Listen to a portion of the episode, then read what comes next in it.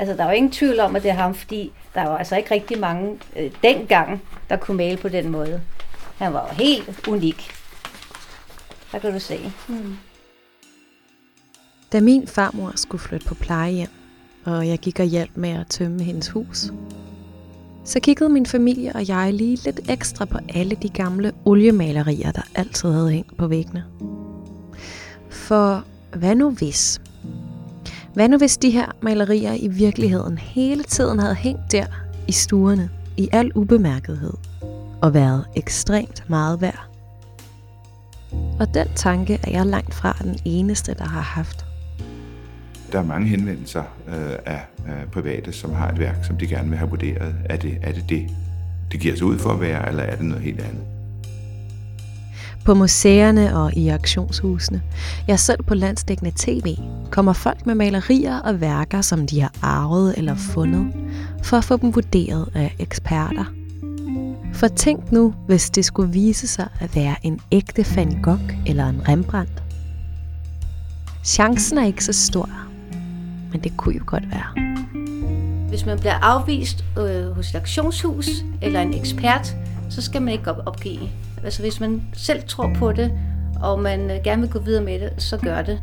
Fordi i vores tilfælde, der vil sige, ja, over halvdelen af gangen, der modbeviser vi jo auktionshusene. I dag skal du høre en ret speciel historie. Om den gang, hvor en uventet skat dukkede op på Statens Museum for Kunst. Jeg tror ikke, vi går og taler om det som lokusmaleriet, men som et fantastisk øh, smukt og skitseagtigt skystudie.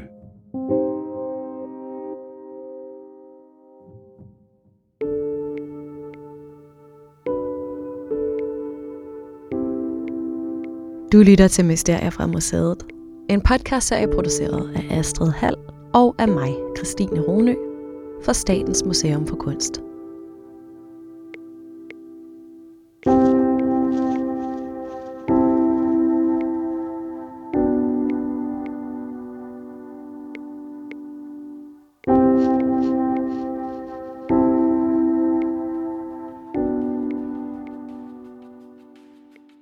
Vi starter med at skrue tiden tilbage til en dag i midten af 1980'erne. Vi opholder os i et aktionshus på Østerbro i København. Det hedder Københavns Aktioner, og det er sådan en stor hal, hvor inventaret fra tømte dødsboer det hober sig op. Der er efterladte kelimtæpper og spiseborer og stakke af bøger, oliemalerier og kunstgenstande overalt. Der har været nogen forbi fra auktionshuset Brun Rasmussen og tage de allermest værdifulde ting. Resten har de efterladt. Og mellem stakkene af møbler og ting og sager, der står en af de ansatte. En mand i sluttyverne. Lad os bare kalde ham Christian. Han er i gang med at samle en række af de frasorterede malerier. Og mens han gennemgår dem, er der pludselig et, der fanger hans opmærksomhed.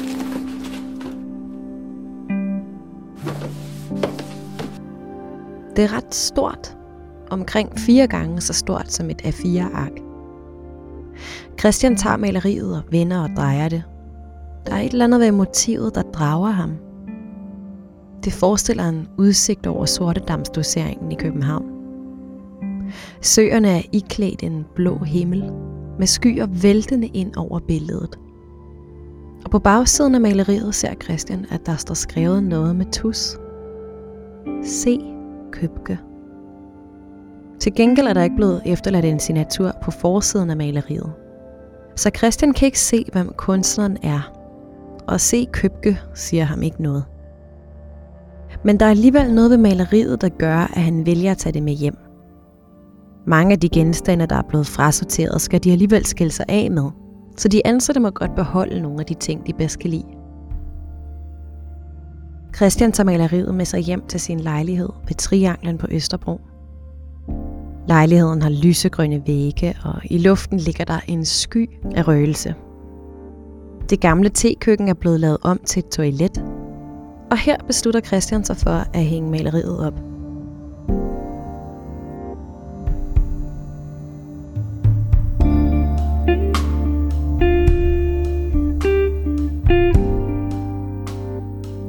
Så går der nogle år. Christian flytter fra lejligheden på Østerbro og pakker maleriet i en flyttekasse. Han stifter familie, og på et tidspunkt i løbet af 90'erne, under en flytning, så falder han over maleriet igen. I løbet af de her næsten 10 år har han fået lidt mere viden om kunst. Og nu har navnet C. Købke, som står på bagsiden af maleriet, en lidt anden klang. Christian tænker, at C. Købke må stå for Kristen Købke. Navnet på en af de mest betydningsfulde guldaldermalere i Danmark. På bagsiden af maleriet står der også, at det er købt på Freunds aktioner i år 1900. H.F. Freund eller Hermann Ernst Freund. Han var en dansk billedhugger, professor ved Kunstakademiet i København, og så omgikkes han også med guldaldermalerne.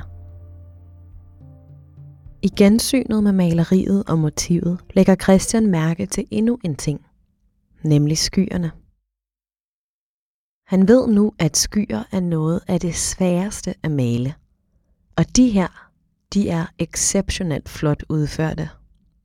Kunne det virkelig være et maleri af selveste Kristen Købke?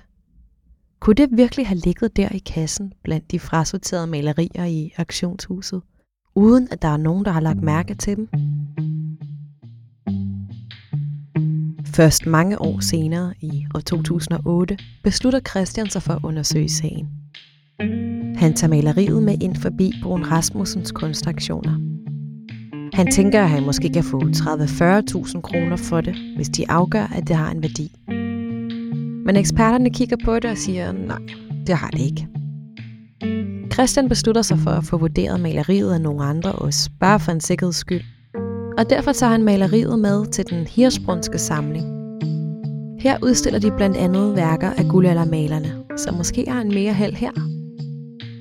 Men derinde kan de heller ikke identificere det, og giver som sådan ikke ægthedserklæringer. Til gengæld foreslår de, at han tager det med ind forbi Statens Museum for Kunst. Der har nemlig netop været en købkeudstilling på det tidspunkt. Så måske kan de hjælpe med at kaste lys over sagen.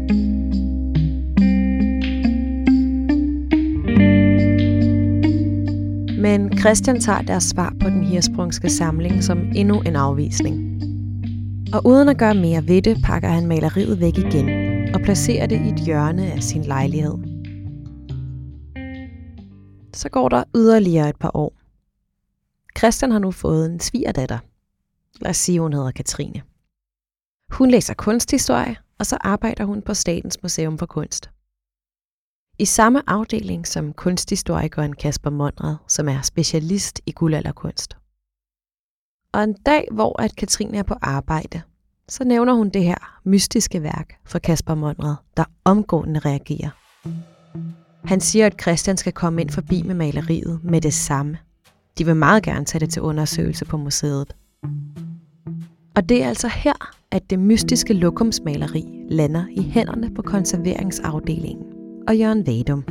Ejeren formoder, at det er en købke og håber, at det kan blive verificeret. Det er sådan set der, det starter. Måske kan du genkende Jørgen fra et tidligere afsnit af den her podcastserie. Det afsnit, der handlede om Rembrandt-politiet. Men lad os for god ordens skyld lige få præsenteret Jørgen igen.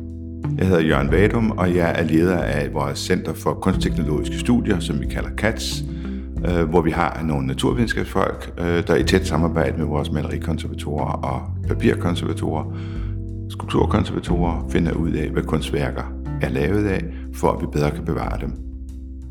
Og samtidig kommer der også en hel masse nye historier frem. Og en af de historier begynder altså her. Christian møder op ved personaleindgangen ved SMK for at overrække sit lokumsmaleri til undersøgelse. Og hvad er det så, Jørgen ser, da de får maleriet ind i konserveringsafdelingen? Fine skyer, meget delikat malet med lyset, der sådan skifter ind imellem skyerne, og så en lille forgrund af sortdammsdoseringen, så når man kommer over broen for Nørrebro, så kommer man ind mod byen, og der ligger så de der fine, næsten parisiske huse i forgrunden nederst i billedet. Det er netop forgrunden i billedet, der vækker særlig interesse blandt Statens Museum for Kunsts eksperter. I forhold til skyerne, eller skystudiet, som det også omtales, så står det her motiv af Nørrebro i forgrunden sådan lidt ud. Det her motiv med sortdamsdoseringen i forgrunden øh, er malet hen over skystudiet, så det ser ud som om det er noget, kunstneren har malet på til sidst.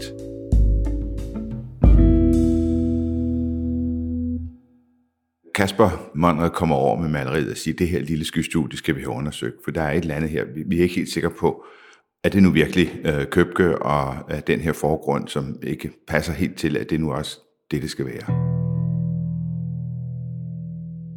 Jørgen og hans kollegaer påbegynder en grundig proces, der mest af alt minder om et slags detektivarbejde. En efterforskning efter spor, der kan udfolde værkets identitet.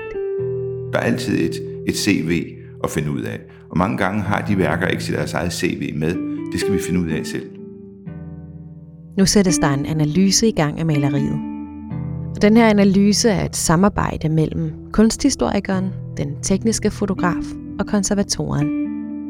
Konservatoren studerer maleteknikken og, finder ud af, hvordan det her er bygget op, hvilke lag lapper over hvilke, hvad det er, kunstneren har haft gang i, da han eller hun øh, valgte lærred, valgte farver.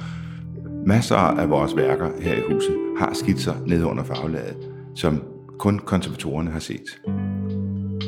Den tekniske fotograf afslører spor i værkets forskellige lag ved at bruge forskellige tekniske lyssætninger.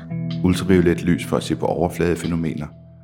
Infrarødt lys for at se igennem værkets farvelag for at se, om der er en undertegning, en skitse, som værket er udført henover.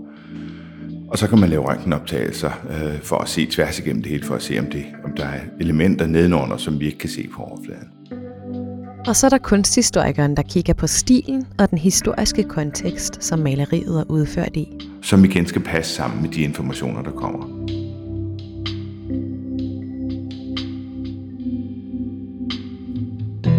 Med de forskellige undersøgelser får de mulighed for at forstå nogle af de tanker, som kunstneren har gjort sig. Fra idé til skitse til det færdige værk. Og er der en afvielse i de tre analyser, som peger på, at det ikke er et maleri af Kristen Købke, ja, så går den altså ikke.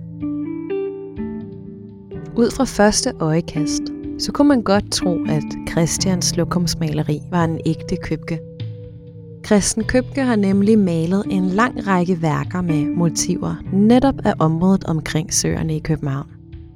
Så det virker oplagt at konkludere, at lokumsmaleriet også er udført af ham. Men så igen, der er et eller andet ved det, der er lidt skævt. Det ligner ikke helt hans penselstrøg, når man sammenligner med hans andre værker. Det var ikke den måde, han ville have udført det på. Og så er der også noget andet, der tyder på, at Christians lokumsmaleri ikke er en købke. Købke ville ikke have malet skyerne på den her måde. Det er ikke købke skyer. Men at Christian stussede over lige præcis skyerne, det giver god mening for eksperterne inde på Statens Museum for Kunst. Det at fange skyer er jo vanvittigt svært. Man kan lave et portræt, fordi der kan man bede den, der skal portrætteres om at sidde stille i en halv time, tre kvarter, en time eller tre. Men skyerne, de bevæger sig, og det at fange skyer og få, fange dem overbevisende er jo, er jo hamrende svært, når du ikke har et fotografiapparat, og det havde man ikke. Det er refleksioner fra vandet og de andre skyer. Alle de her forskellige lyskilder, der gør det ekstremt kompliceret at male vellignende og overbevisende skyer. Og i Christians lokumsmaleri, der er det virkelig lykkedes. Der er netop den her øh, meget varierede, lidt dramatiske lyssætning. Kunsthistoriker Kasper Monrad begynder at få en fornemmelse af, at det kan være en helt anden end Købke, der står bag. For de her skyer, de minder i høj grad om en anden stor guldaldermalerstil. Den tekniske fotograf har gennem sine ultraviolette og infrarøde strålinger kun ane nogle ganske fine blyantstreger nede i bunden af værket. Streger, der godt kunne minde lidt om master på små skibe. En detalje, som får Kasper Monrad til at lave et opkald til en specialist i Sverige. En, der har ekspertise i værker af ingen ringere end C.W. Eggersberg. En dansk maler, der levede fra 1783 til 1853. Han var direktør for Kunstakademiet nogle år af sin levetid, og bliver den dag i dag regnet for at være en væsentlig karakter i dansk guldalder. Købke var faktisk en af hans elever. Efter et stykke tid ringer Eggersberg specialisten i Sverige tilbage til Kasper Mundred med et vigtigt gennembrud i opklaringsarbejdet. Jeg genkender de her skyer.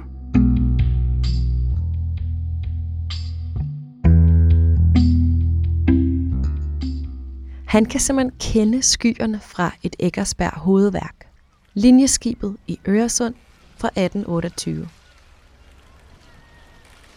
Værket forestiller et stort russisk skib beliggende uden for Kronborg Slot i Helsingør. Ifølge den svenske ekspert, så er Christians lokumsmaleri simpelthen et forstudie til den himmel, som Eggersberg senere skulle male på sit hovedværk af linjeskibet.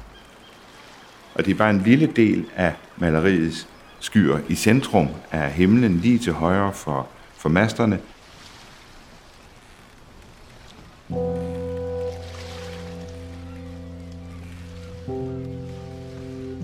Så maleriet, der engang lå i en kasse med andre kasserede malerier, og siden blev ophængt på toilettet i en ungdomslejlighed på Østerbro, er langt fra et værk af en amatør, men af selveste Eggersberg. Men der er stadig noget, der undrer Jørgen Vadum og hans kollegaer. Den der forgrund, der forestiller sortedamsdoseringen, den er ligesom malet hen over skystudiet. Måske synes Eggersberg, at hans skystudie var så flot, at han efterfølgende har malet en forgrund ind på det for at lave et særskilt værk ud af det. Men den tese skyder de hurtigt ned. Der var ikke noget, der mindede om Eggersberg i den her måde, det var malet på. Og ved nærmere undersøgelser af maleriet, så står der faktisk også et andet navn. C. Clausen 1901. Noget tyder på, at det er ham her, C. Clausen, der i 1901 har malet hen over Eggersbergs skystudie. Og Clausen, hvem, hvem var han? Det, det, øh, jeg, jeg har ikke indtryk af, at jeg, øh, eller jeg, jeg ved ikke, hvem, hvem Clausen var, og hvad han kunne. Og hvad stiller man så op med et værk som det her? Det er jo i virkeligheden to forskellige malerier i et. Skal man så fjerne forgrunden? Er det det rigtige at gøre? At fjerne noget, der blev fået til senere? Men som alligevel har siddet der i næsten 120 år? Med, med, med tilføjelsen af byskabet er det jo lidt af et hybridværk, øh, vi vil vise jer. Det, det ville kræve en længere forklaring, en formidlingsmæssig øh, udfordring, som, sige, som kan distrahere for det, vi egentlig gerne vil fortælle. På den anden side skal vi også være tro mod øh, det, der er sket af historien. Er Eggersbergs skystudie som studie, er det væsentligere end et skystudie, som har fået et by, byprospekt på, og dermed måske har et andet narrativ, en anden historie.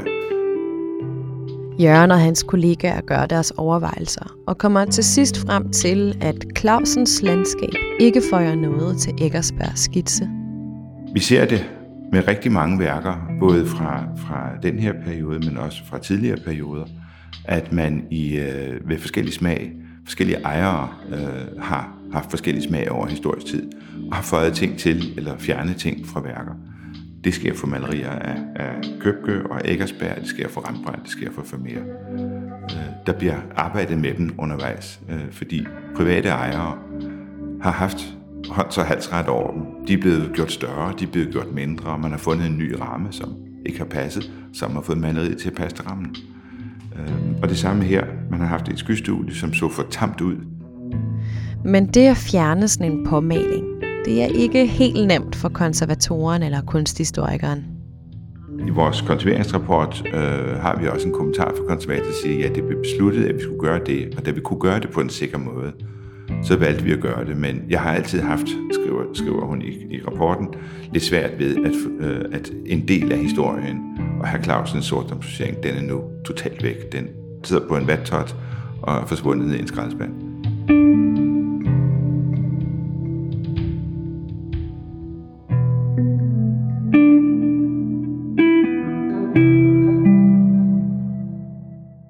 Gengæld er værket gået fra at være et fint lokumsmaleri til en ægte Eggersberg-skitse. Skitsen vinder over hybriden, ja, og, og, og billedet har nu bare sine egne ben at gå på, fordi nu giver det mening. Øh, og det, det er tilføjet der, øh, som har været hyggeligt måske på, på lokummet ude i hippelejligheden på Østerbro, øh, fordi det fik en fabulerende, det fik genkendeligt skær over sig. Man kan spekulere over, hvad der egentlig er sket. Fra Eggersberg udførte sin skitse til den siden er endt i en kasse med frasorterede malerier i et auktionshus på Østerbro, med påskriften om, at det er et værk af Købke. Skitser og tegninger er jo dukket op efterhånden, som netop Freunds samling kommer på auktion og bliver erhvervet af nogen, som måske får det her byskab ind, og så går den i arv til nogen, og til sidst har man glemt, hvem det egentlig var. Nogen skriver Købke bagpå, fordi han var jo på sortdamsdoseringen tit og ofte. Uanset hvilken måde værket præsenteres på, så bærer det stadig fortællingen om, at det kan lade sig gøre. At der i kassen for frasorterede værker og undervurderede skatte gemmer sig et ægte mesterværk.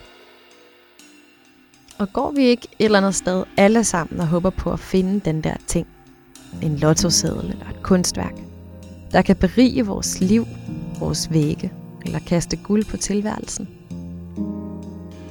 Der er mange henvendelser øh, af, øh, private, som har et værk, som de gerne vil have vurderet. Er det er det, det, det giver sig ud for at være, eller er det noget helt andet? Og desværre må vi mange gange skuffe. Vi får mange værker ind, som ikke er det, det giver sig ud for. Øh, vi prøver at sortere fra ved at vi, først ser vi på fotooptagelser, som vi beder kunderne om at sende til os, eller, eller dem, der er ejerne om at sende til os. Og øh, nogle, øh, flere gange tager vi så også værkerne ind og undersøger dem.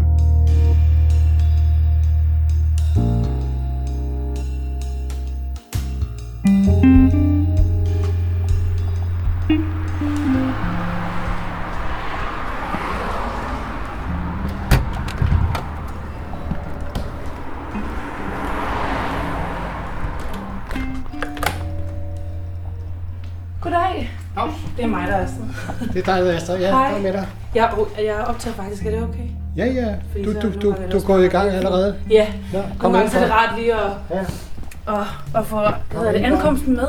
ja, ja. Hold da op. Kom ind for. Her har du malerier. Ja, ja.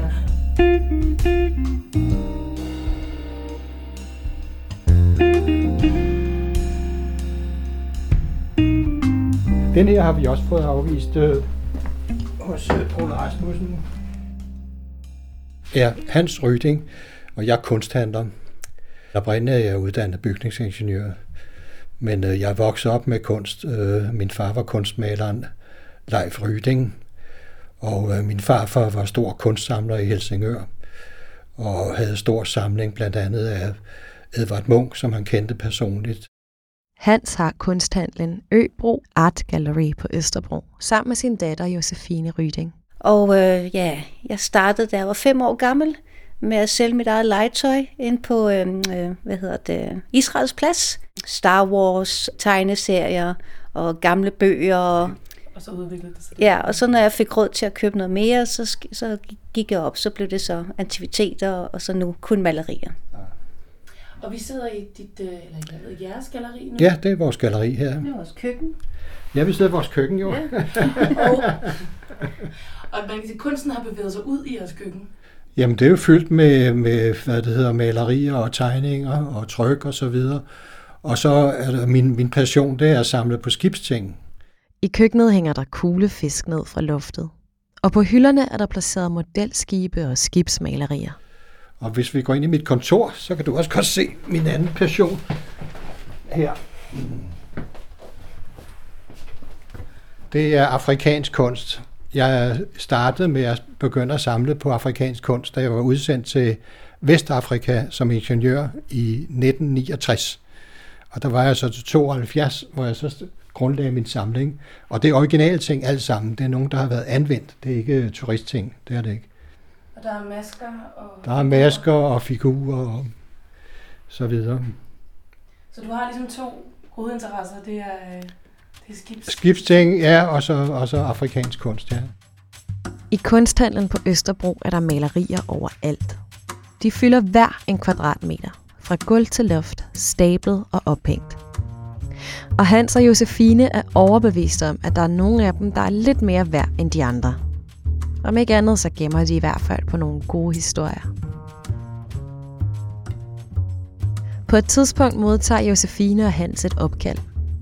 Det er arvingen til den danske kunstsamler og maler, Elna Fonnesbæk Sandberg, der ringer til kunsthandlen på Østerbro. I Elnas samling gemmer der sig nemlig to værker. Værker, der angiveligt skulle være af den store tyske ekspressionistiske kunstner Bernhard Schulze. Så arvingen til Elna Fonnesbæk Sandberg ringer altså til Hans. Og hun fortalte så, at øh, Elna havde været nede og, og lave udstilling øh, i 1958 i Düsseldorf, tror jeg det var. Ja, det var Og Elna skulle udstille dengang sammen med Bernhard Schulze i 1850'erne. Han er på det tidspunkt godt gift, men i mødet med Elna sker der noget særligt, at de to kunstnere indleder en affære. Og så havde ham der, Bernhard Schulze, han havde så lavet to billeder. Jeg kan lige vise dem, hvor det er henne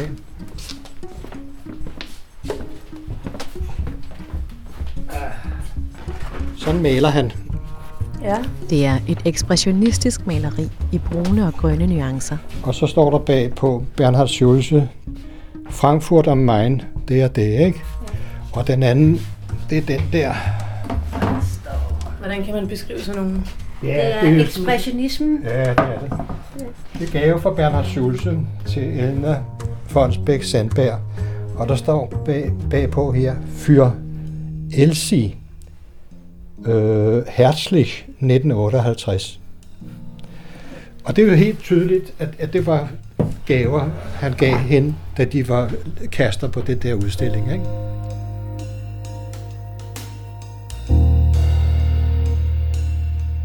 Efter at have modtaget billederne fra Elnas arving, så tager Hans dem med til et aktionshus i Berlin. Og da de ser malerierne dernede, bliver de meget begejstrede.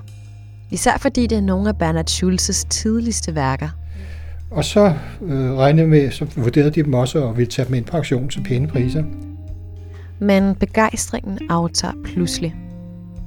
Det tyske auktionshus tager nemlig kontakt til Schulzes enke. Og så får Josefine og Hans en anden besked. De havde kontaktet hans øh, enke, og hun havde sagt nej, at det er ikke Bernhard Schulze, der har lavet dem. Og så tør de ikke tage dem ind på auktionen. Enken, som det tyske aktionshus i Berlin tager kontakt til, er ikke hende, som Bernhard Schulze var gift med i 50'erne. Han er blevet gift med hende i 2002, fire år før han døde i 2006, og hun kender altså ikke rigtigt til den periode, hvor malerierne til Elna er blevet malet. Så måske handler afvisningen mest af alt om ikke at have lyst til at kaste alt for meget lys på en potentiel skandale i hans karriere. Det her, det er jo en skandale, jo- at han har haft en affære med en af Fondsbæk dengang, ikke? Altså det, Så rent jalousi har hun så afvist dem, ikke? ja, Og så står vi med dem her, kan ikke komme videre. ja. Nej, fordi det er blevet en lille, lille brik i Ja, et ja, ja. Ja, ja, Ja, ja. ja. ja. Det, det man gør med, med den slags ting, som er afvist, det er, at man venter rigtig mange år. Så bliver det altså Josefine, der, der kan gøre det. Ja. Og så kan hun gå til de nye eksperter. Tiden ændrer sig hele tiden, fordi øh, i gamle dage og stadigvæk nu, så er det jo meget konservativt. Men nu kan folk godt lide de gode historier. Så selvom man har noget, som der faktisk er skandaløst, og som kommer til at ødelægge en kunstners rygte, så det er jo stadigvæk en del af hans historie. En dag så får vi dem godkendt, fordi det er jo ham, det er jo tydeligt.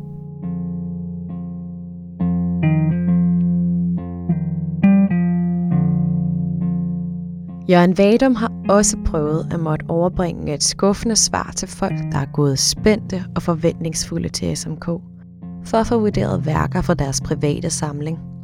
Det er en større øh, diplomatisk øvelse øh, visse gange, og især hvis, hvis, hvis kunden, der kommer ind, er fuldstændig skråsikker på, at det, han hun har fundet på et loppemarked i Nordsjælland, virkelig er en ægte Van Gogh-maleri. Og så må vi sige, det, det har vi nu set på under mikroskop her. Vi kan se, at det er en fotografisk gengivelse af en del af et maleri. Ja, så er det jo ærgerligt. Og det er svært også nogle gange selvfølgelig for en ejer at erkende, at han hun har taget fejl i sin lægemands vurdering af, hvad det er, man har fundet. Øh, Men man læser jo i avisen om de her fund, at der, der pludselig finder man en Rembrandt eller en Van Gogh øh, på loftet et eller andet sted. Eller et Eggersberg på lokummet. Øh, Og det, det kan man gøre, og de er der selvfølgelig. Men, øh, men hovedparten af det, der kommer ind, er mere øh, wannabes.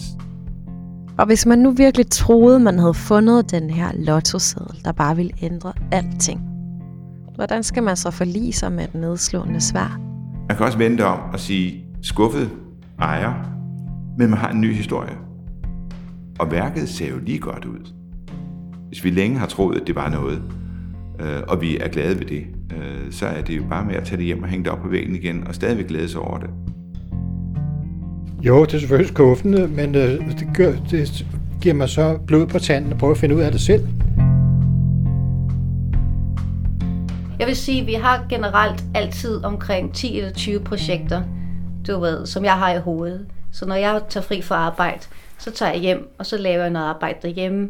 Og så i fritid, så går jeg også på museum og, og slår op, og jeg har altid et eller andet. Så det er sådan, i min fritid, så går jeg så og laver mit eget sporarbejde. Og det er jo, altså, det er jo lidt et, et, et, hvad kan man sige, et detektivarbejde, I har Ja, kørende sideløb nu. Jo, Ja. det, det er det jo. vi er, vi er faktisk ja. detektiver.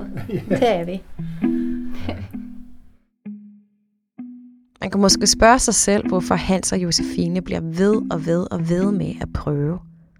Men det er fordi, de dog trods alt har heldet med sig en gang imellem.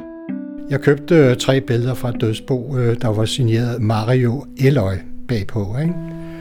Øh, og det, det fandt jeg så ud af, at det var en portugisisk maler. Og vi kunne ikke rigtig finde nogen aktionspris eller nogen oplysninger på ham, men så langt om længe dukkede der nogle aktionspriser op, der var ret høje. Det viser sig, at den her Mario Eloy i Portugal bliver anset for at være en kunstner på højde med Van Gogh. Så jeg kontaktede øh, aktionsfirmaet Sotheby i London. Jeg tænkte, det er jo en international vare, så det må vi prøve derovre. Fra auktionshuset sender de en ekspert, der tager malerierne med sig til London for at undersøge dem. Der går 3-4 måneder uden, at Hans og Josefine hører noget. Og så ringer manden endelig tilbage med dårligt nyt. Desværre havde de haft den sendt til Portugal og fået dem tilbage igen, og de øh, var ikke ægte. Værkerne har været i hænderne på intet mindre end syv eksperter, og konklusionen bliver, at værkerne ikke er af Mario Eloy. Til gengæld foreslår auktionshuset, at de vil forsøge at afsætte værkerne ved en mindre aktion for at se, hvad de kunne gå for der. Det sagde jeg så nej til. I stedet vælger Josefine at kigge lidt rundt på internettet og finder ud af, at der findes et lille museum i Lissabon, som er dedikeret til præcis Mario Eloy. Og der stod der på hjemmesiden, at de havde hele hans, øh, alle hans dagbøger og alle hans arkiver nede i kælderen. Så skrev jeg en pæn mail og spurgte, om vi må få en kontortid. Og med malerierne under armen tager Hans og Josefine en tur til Lissabon. Og jeg vi får tid ind på det der museum, og jeg går derned. Jeg tror, jeg var der i 20 minutter. Og så sidder jeg med en af bøgerne, og så dukker den første skitse op til den ene maleri. Og så bladrer jeg, og så finder vi alle tre. Og så beder jeg om en kopimaskine, og det får jeg lov til. Så lavede vi nogle kopier. Da da, så havde vi løst på koden selv.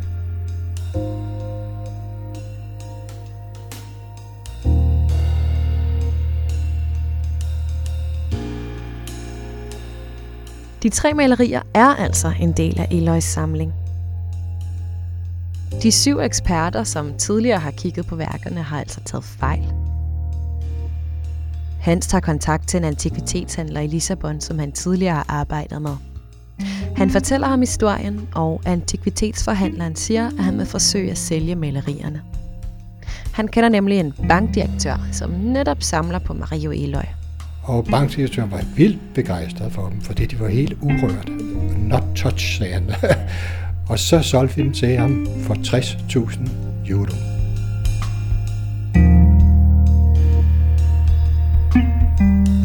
Kan I beskrive det der med at, at, at sidde og bladre i det der, og så finde ud af, at det faktisk er, er dem? Jo, altså, jeg, jeg er forundret over, at Sotheby øh, kommer med sådan en historie, øh, at det skulle være falske billeder, ikke? Når vi selv må tage ned og finde ud af det selv, ikke? Og så, og så også, at det kun tog os 20 minutter, og de har haft den i tre måneder. Jeg kan huske, at han ringede til os, meget fin engelsk mand. Well, yes, we have seven experts, and they all said no. Og det ikke... Altså, vi kunne se på udstråling af malerierne, at der var tale om noget helt specielt. Og det er også derfor, vi holdt på dem, fordi vi kunne mærke det, vi kunne simpelthen se det. Ej, der er noget ved de her ting. Og øh, som sagt, da vi så de der skitsebøger, og det hele var der, så havde vi jo alle beviserne.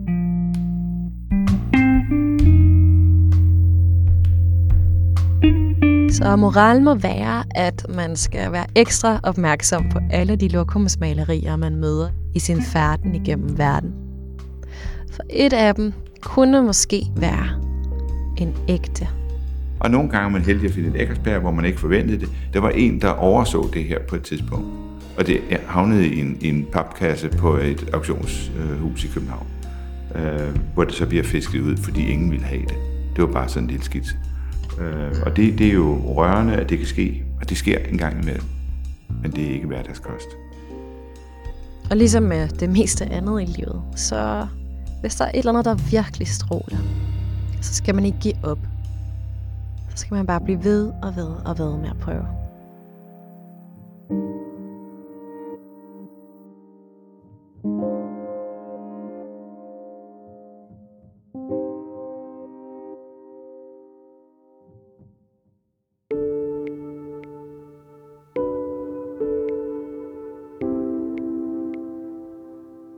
Mysterier fra museet er produceret af Astrid Hall og af mig, Christine Rune, fra Statens Museum for Kunst.